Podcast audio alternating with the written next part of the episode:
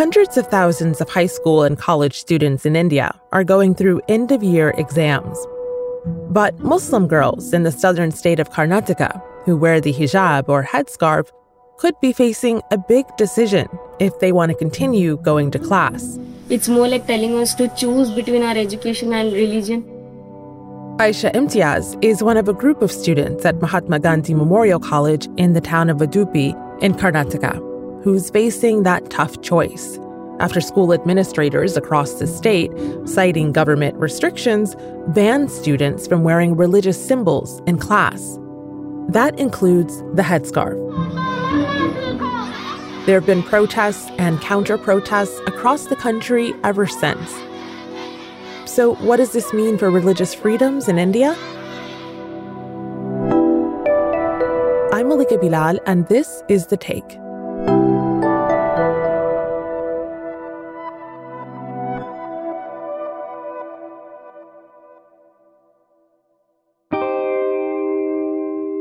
The debate started in December when a group of students attending a government run college in the town of Udupi were barred from school and told to remove their headscarves because it was not part of the uniform. My name is Bibi Muskan. I'm studying in second year PES degree college. In February, Muskan got on her bike to attend class as usual. She was wearing a mask, a headscarf, and a long black overcoat, what she calls a burqa. And she was met with this. There I saw a lot of boys standing and telling me to remove the burqa and telling me if you need education, you should remove the burqa and go inside the campus, or else uh, uh, you are not allowed it like that. I parked my bike, but those were coming front and instigating me.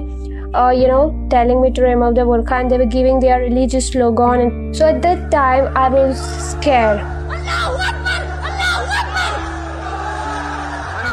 all my principals and my lecturers they just ran and came in front of me and they took me to the class safely like you know like angels like that yeah and now all muskan and others like her can do is wait I'm eagerly waiting for the final judgment just because from March 24 exams will be started so I don't know how to attend. I- I'm just waiting for the final judgment. I don't know about options like uh, I can go for the other college where they're allowed to wear the hijab. To find out more about how all of this started, I spoke to a journalist who's been covering the topic. My name is Sania Farooqui. I am a journalist and host of the Sania Farooqui Show based out of New Delhi. I regularly speak to Muslim women, journalists, and activists and change makers from across uh, the world. So, talk to us about the Karnataka hijab debate. Sometime around New Year's Eve, we found out that about five or six young pre university students were not allowed to attend classes because they were wearing hijab. A dispute over Muslim women wearing traditional Islamic headscarves in schools and colleges is causing religious tensions in India. These girls were stopped from going to school because they were wearing a hijab. They say that it is a violation of their fundamental right and the right to freedom of religion but out of a blue, there was a new rule that they came up with, which said that you can't wear hijab to attend classes. Of course, the students protested. Protests condemning the ban are now taking place across the country. Protests had evolved from a single school to a nationwide movement. Sania told us that schools in India have been closed for months because of the pandemic. So many students have already missed out on their normal education. But the pre university years, and exams leading up to them are crucial, she said, in determining what university students can attend. And here, right around the time when finally the students had a relief that they could go back to school, a bunch of students were stopped all because of the clothes that they were wearing, which in the past had never been banned. And from there, it sparked. It started in a small town in Karnataka, but within the next few days, I would say, we saw similar reports coming where young girls were suddenly not even allowed to enter the university campus or the school campus. This was then taken to the High Court because there were a lot of petitions that were filed. And the High Court kept saying that we don't want students to wear any religious outfits. So this was also countered by the boys studying in those schools and those pre-university colleges where all of a sudden we were seeing them wearing saffron robes and saffron scarves and saying that if the Muslim girls are going to wear their hijab, we are going to wear this. Describe for me the importance of the saffron scarf. It's this bright orange, in case no one knows what saffron looks like, this bright orange color that some of the boys and young men have been wearing. Yeah. So saffron is the color that BJP, the right wing organizations in India wear, and that's a symbol of Hindutva. Hindutva is the Hindu supremacist ideology. And the BJP that Sania mentioned is the ruling Bharatiya Janata Party of Prime Minister Narendra Modi. It's a symbol of, I wouldn't say officially the symbol of BJP, but we do see a lot of BJP members wearing orange scarves, orange robes. Sania told us that male students don't normally wear saffron scarves to school.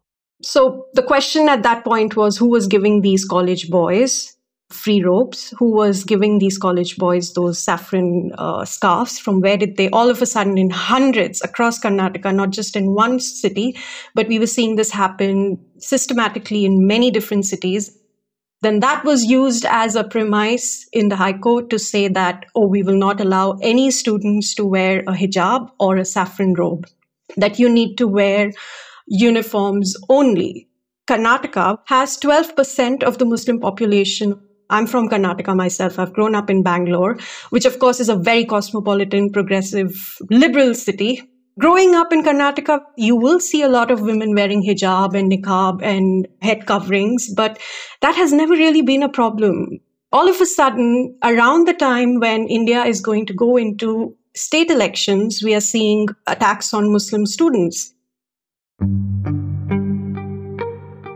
Why has this become an issue in Karnataka now?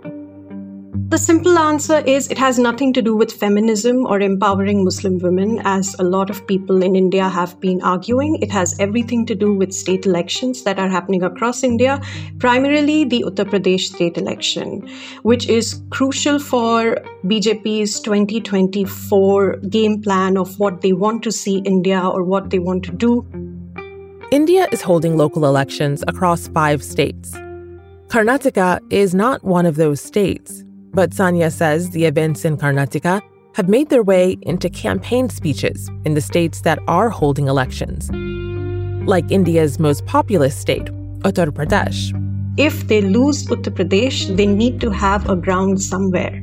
Karnataka is a BJP led state. And there's impunity, there's no accountability. The High Court is giving orders which is not in favor of the women it's an attack on a community, it's attack on minority community. There is no hijab ban in India. I think when it comes to rights of young girls to, uh, to have access to education, we should forget about politics. That's Shazia Ilmi, a BJP spokesperson talking to Al Jazeera's The Stream on February 24th. We reached out to her for comment, but she declined. We also reached out to the Karnataka Chief Minister's office, but didn't get a response. So, I want to talk about what we know is happening right now in Karnataka. So, as of this interview, the High Court has said students must stop wearing religious garments in school until it makes a final ruling on banning all religious attire. And it's unclear when that final ruling will actually come down. But how is this playing out right now? What is the atmosphere like right now? It's horrible because we are right now in the middle of final exams for students, and there are regular reports that are coming that 10th grade students are not being allowed to write their exams or even attend classes because of the same reason.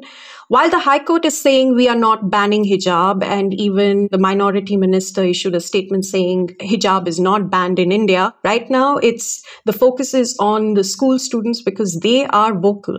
They are making sure their voices are being heard Speaking as someone who wears hijab, I can imagine this must be such a difficult decision for them to make yeah. on the steps of their school grounds. Have you spoken to students about this choice or do you know what people are opting to do? Are they going in to take their exams or are they deciding not to go? I spoke to two students, and both of them said it's a matter of their life and dignity as much as education is important for them. It's not just exams, but there's a lot of threat and a lot of assault that the students are going through. And how old are they? 15, 16, 17?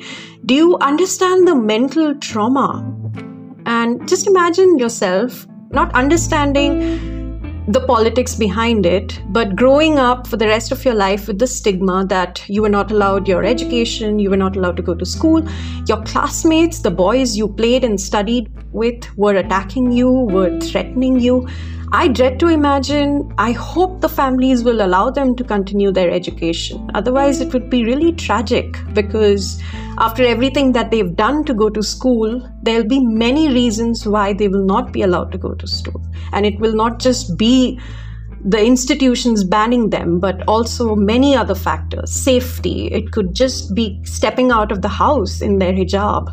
They may just get attacked next for that.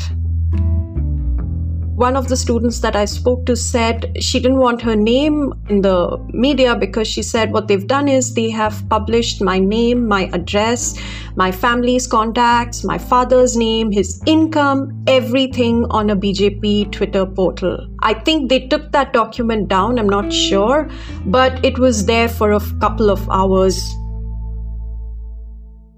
There have been a number of laws that could be perceived as anti Muslim that had been passed recently in India. So in 2019, you had the special status of Indian administered Kashmir revoked. On August 5, 2019, the government of India scrapped a 70 year old provision that had given special autonomy status to the state of Jammu and Kashmir, known as Article 370. Then came a controversial citizenship amendment law that same year India has passed a new law that will make it easier for non Muslim minorities from neighboring countries to gain Indian citizenship. It was a day of unrest in India again over that controversial new citizenship law that critics say discriminates against Muslims. And now the right to wear hijab is under question in Karnataka. What does this mean for Muslims in India and other minority rights in general? It's only a matter of time. What's next? They have if you join the dots in the past and see what's been happening even the food that the muslim community eats has been put under radar. Their clothes their right to education. In every sector in every industry they're being attacked. Have we seen similar or the same types of attacks or behavior towards christian communities? The christian community is attacked around Christmas, we see reports that come where priests, including a nun, are attacked because apparently they are converting um, Hindus into Christians or are holding conversion channels or conversion events. So, of course, there is an attack on the Christian community as well. Hate crimes targeting India's Christians. The epicenter is BJP ruled Karnataka, which has seen at least five such attacks or acts of aggression in the past three months across the state. And we've seen this happen to the Sikh community as well. Students opposed and said if religious headgear is banned, then how come Sikhs are allowed to wear a turban? The response that they got was, oh, well, the Sikhs wear it to cover their hair, which is needed, whereas Muslim women do it to cover their modesty, which is not needed.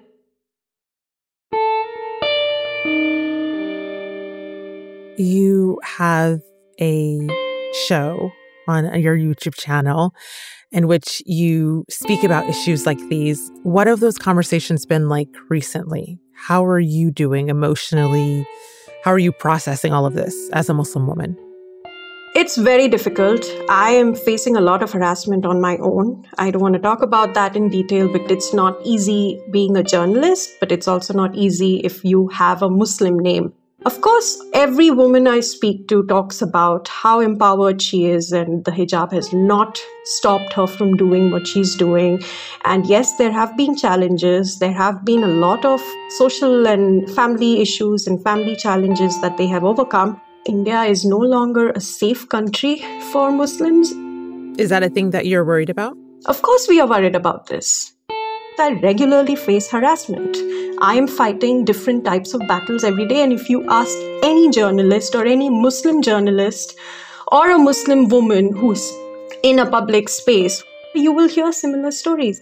My YouTube channel keeps getting um, locked up. Mm. the accounts get disabled. Wow. Just last week, one of my accounts was disabled and I managed to restore it. So, where does this stop? For now, Muskan, the student in Karnataka, says she'll continue to keep up her studies and trusts that the Indian constitution, which guarantees religious freedoms, backs her up.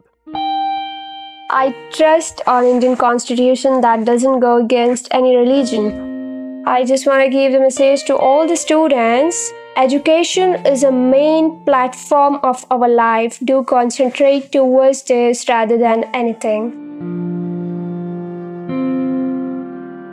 And that's The Take.